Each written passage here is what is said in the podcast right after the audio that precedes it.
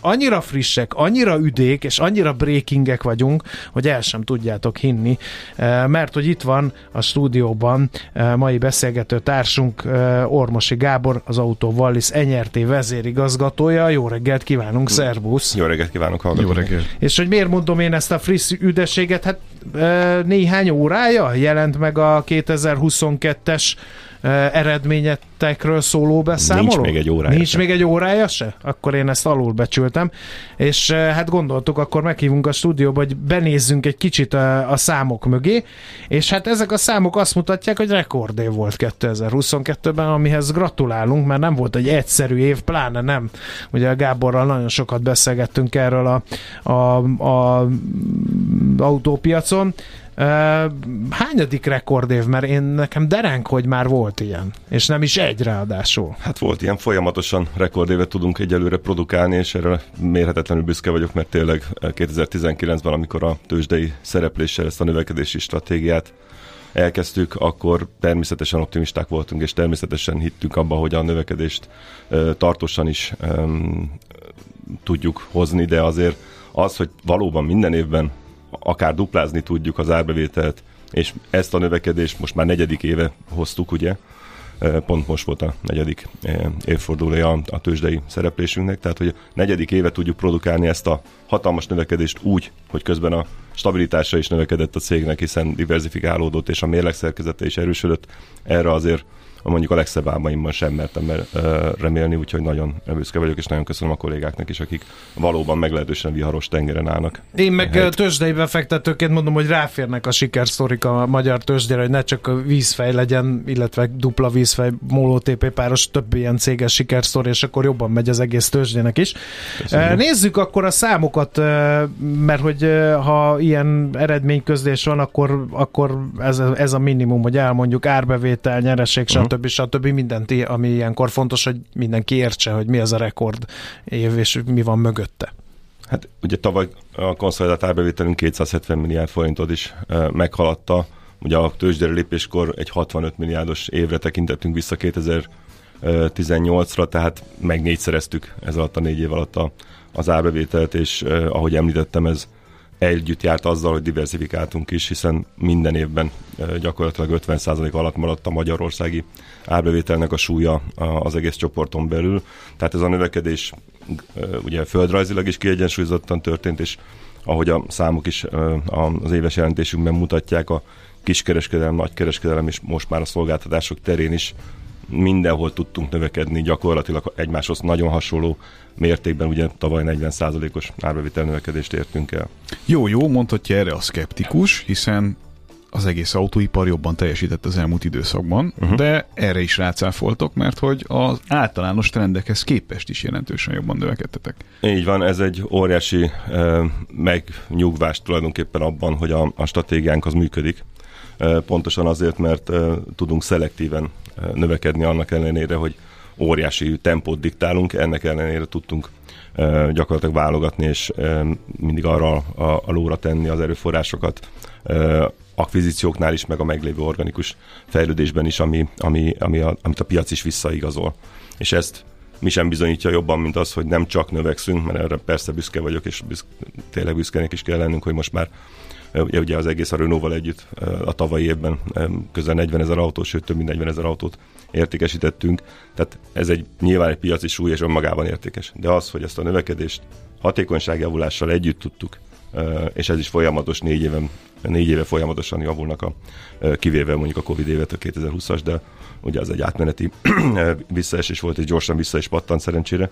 Tehát, hogy a tavaly évben is az összes, tehát az EBITDA-ban és a, a teljes átfogó eredményben is érdemi javulást tudtunk elérni, az már viszont tényleg a, a, a kollégák méretetlen uh-huh. nagy munkáját dicséri. Mondok néhány olyan dolgot, ami nehezített ennek a, a eredménynek az elérését, de mennyire? A, ez uh-huh. az egyik, ez a bérnövekedés volt, a másik meg ezzel összefüggésben maga az inflációs környezet, ami szintén nem gyerekjáték, ha nézzük a számokat. Hát meg a kamat környezet, még akkor ezt is tegyük hozzá, Abszolút. talán itt az autóiparnak az egyik legnagyobb rákfenéjét.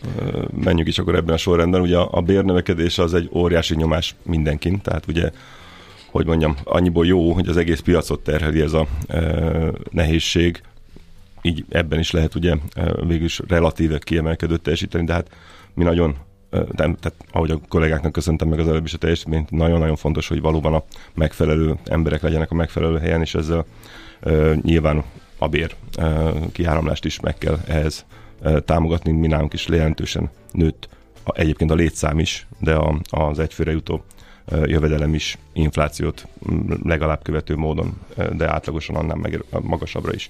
Ugye hozzáteszem, csak hogy mert tényleg büszkék vagyunk a növekedésre, hogy az idei akvizíciókkal meghaladta a társaság létszám az ezer főt már. Uh-huh. A tavalyi átlagos létszám az 850 körül volt. Tehát, hogy a bér nyomás az, az valóban jelentős, és ugye, mint minden inflációs átárazódás, ez is tovább görög, tehát idén ugye még a, a tavalyi béremelések idénre fognak igazán bejutni a teljes éves mérlegbe vagy eredménykimutatásba, úgyhogy ez egy jelentős probléma, de, de ez valóban mindenkit érint. A, mint ahogy az infláció az áremelkedések tekintetében ugye a, beszerzési árainkat, mondjuk az energiasokot itt is érdemes különvenni, mert még, a, még az autókereskedésekben is az egy óriási fejfájást okozott, amikor hirtelen ugye sokszorosára, 6-8-szorosára felment a, az energiaár, de az általános infláció részben ugye segít is, hiszen az autók ára is tudtak növekedni, használt autóban is, új autó árazásban is nagyban le tudta követni a piac azt a nyomást, amit egyébként a beszerzési árakban meg elszenvedett. Tehát ez egy, ez egy ilyen játék, ugye minden kereskedőnél hol tudod beszerezni, hol tudod ugye alkalmasint az importnál, hogy mikor fizetett ki a, a devizában azt az összeget, amit elköltesz, ebben kellett ügyesnek lenni. Tehát azt gondolom, hogy itt van a mi erősségünk. Egyrészt a diversifikálás, amit már hivatkoztam, hogy tudunk odasúlyozni, ahol éppen jól megy ez a margin megtartó lehetőség, vagy éppen az ár rak alakulása, vagy éppen a valamilyen olcsó beszerzés, illetve magát ezeknek a kockázatoknak a kezelését tanultuk meg nagyon, és nyilván egy ekkora, egy 270 milliárdos cégnél van lehetőség és képesség meg szerezni és megtartani olyan kompetenciákat, amiket egy kisebb cégek nem feltétlen tudnak, például treasury tevékenység ügyében magukénak tudni. Megint csak tőzsdei kisbefektetői szemmel kérdezem, hogy ez a növekedés ez organikus volt, vagy ezt, ezek általában az akvizíció hajtotta a növekedésnek a számai? Ugye ez nálunk már ilyen definíciós kérdésé válik, mert Igen, hiszen akkor növekedtünk tranzakciókkal az elmúlt név, négy év során, hogy már minden valahol tranzakcióhoz kötődik, de... És de majdnem minden részét le is feditek ugye az autóiparnak, sőt gyakorlatilag azt lehet mondani, az értéklánc, hogy az értéklánc teljes mindent, részét. Így van, így van, és ez a tranzakciók mindenhez hozzá is járultak az évek során. A tavalyi évben a, az, az emelkedésnek viszont már a nagy része ezeknek a korábbi tranzakciókat is beleértve, de organikus volt ezeknek a korábbi beépült tevékenységeknek, társaságoknak a, az eredményén nőtt organikusan is tényleg a, a, a piaci teljesítmény hatására. Uh-huh. Uh, hogyan alakult a profit termelő képesség?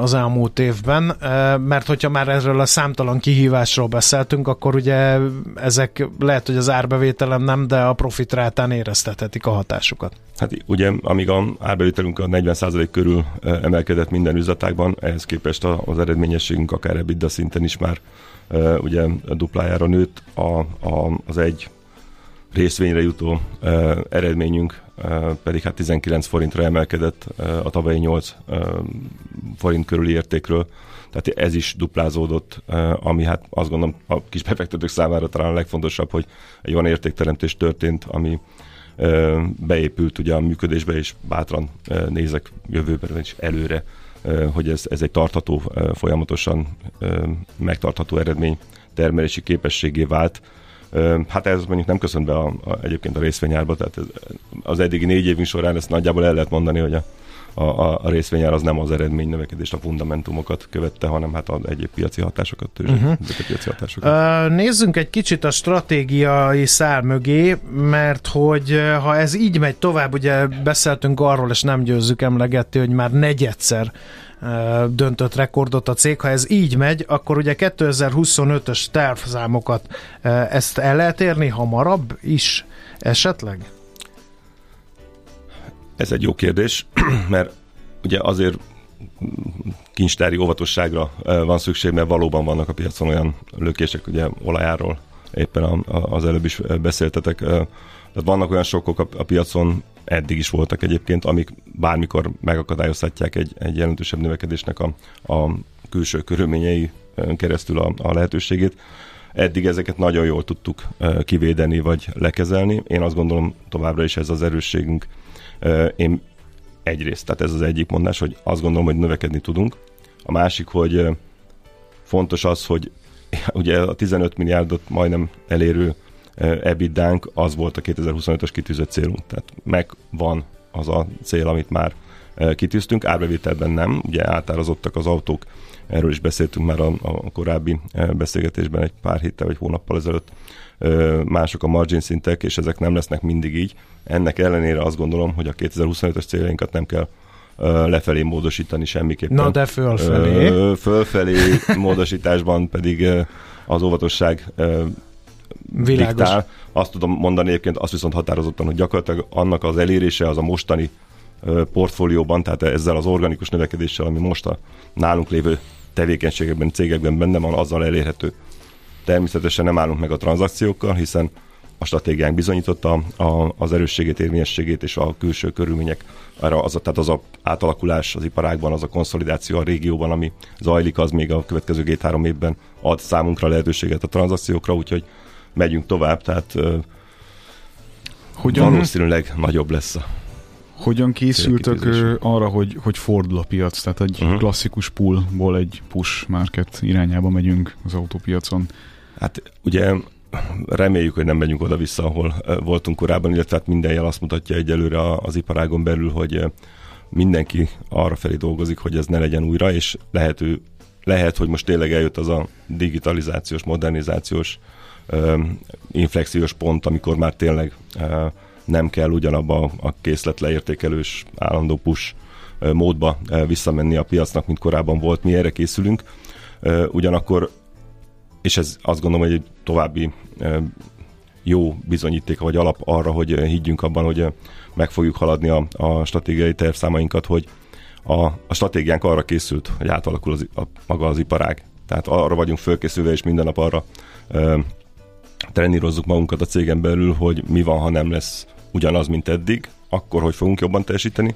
Eddig ez sikerült, de most is ebben az üzemmódban dolgozunk, figyeljük a, a trendeket, figyeljük a jelzéseket a, a gyárakkal, akikkel dolgozunk, figyeljük a versenytársakat, és hát magunkban is van már egy olyan uh-huh. diversifikált portfólió, ami egész egyszerűen önmagában hozza fel azokat az információkat, amikre tudunk építeni legjobb gyakorlatokat. Igen, a, a Gábor mondta ezt, hogy az iparági standardek felett húz most az autóval Lisz. Uh, ez minek köszönhető?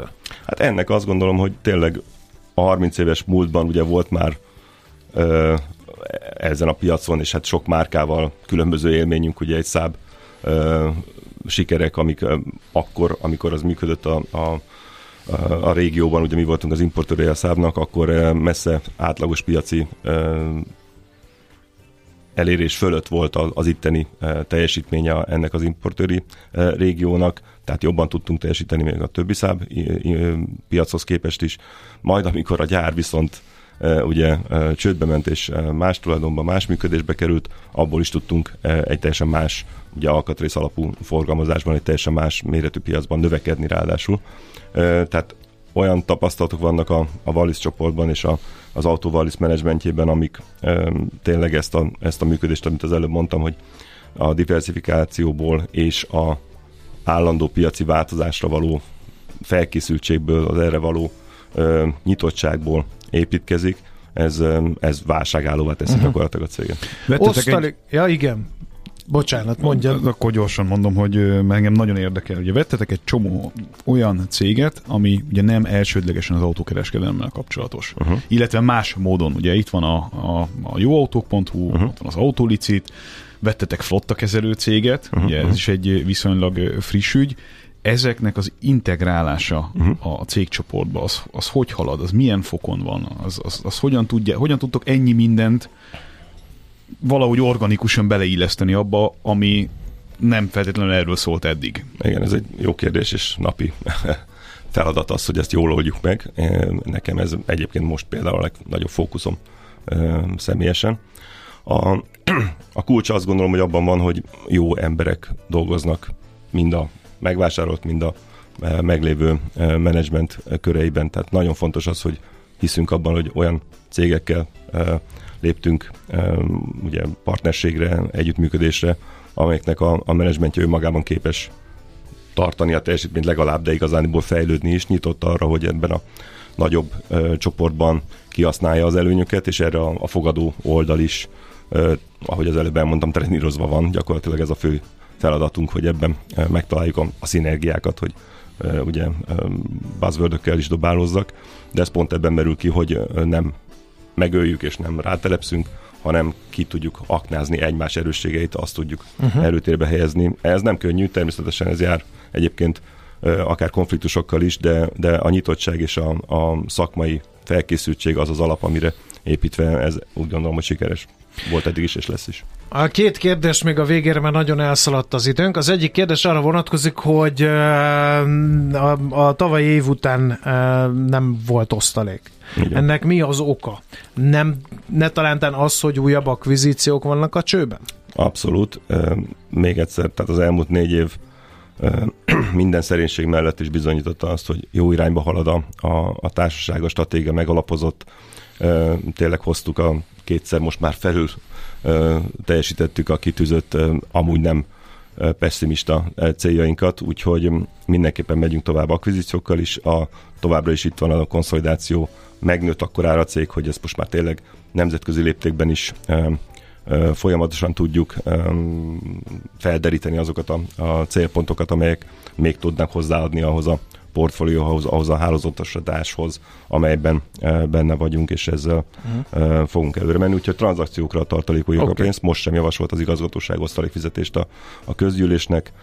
Én azt gondolom, hogy ez ebben az esetben még akár azzal is indokolható lenne, hogy egyébként ezeken a zavaros vizeken hajózni biztonságosan kell, tehát tartsuk meg a tartalékot, de, de a valóban rendkívüli eredmény, mert hát uh-huh. azt kell mondjam, hogy ez a növekedés, amit az eredményben elértünk, az akár még indokolhatna is egy rendkívüli osztalékot, még ilyen helyzetben is, de van annyi célpontunk, amire érdemes meg. Jó ezt hallani. Az utolsó kérdés, az meg az idei esztendőre vonatkozik. Ugye eltelt három hónap, már az, a negyed évet lehet látni. Hogyan alakulhatnak ezek a számok? Bízom benne, hogy az év az ebben a trendben fog menni, mert egyelőre azt kell mondjam, hogy a, tulajdonképpen nem látszik a, az autópiacon a, a nagy válság.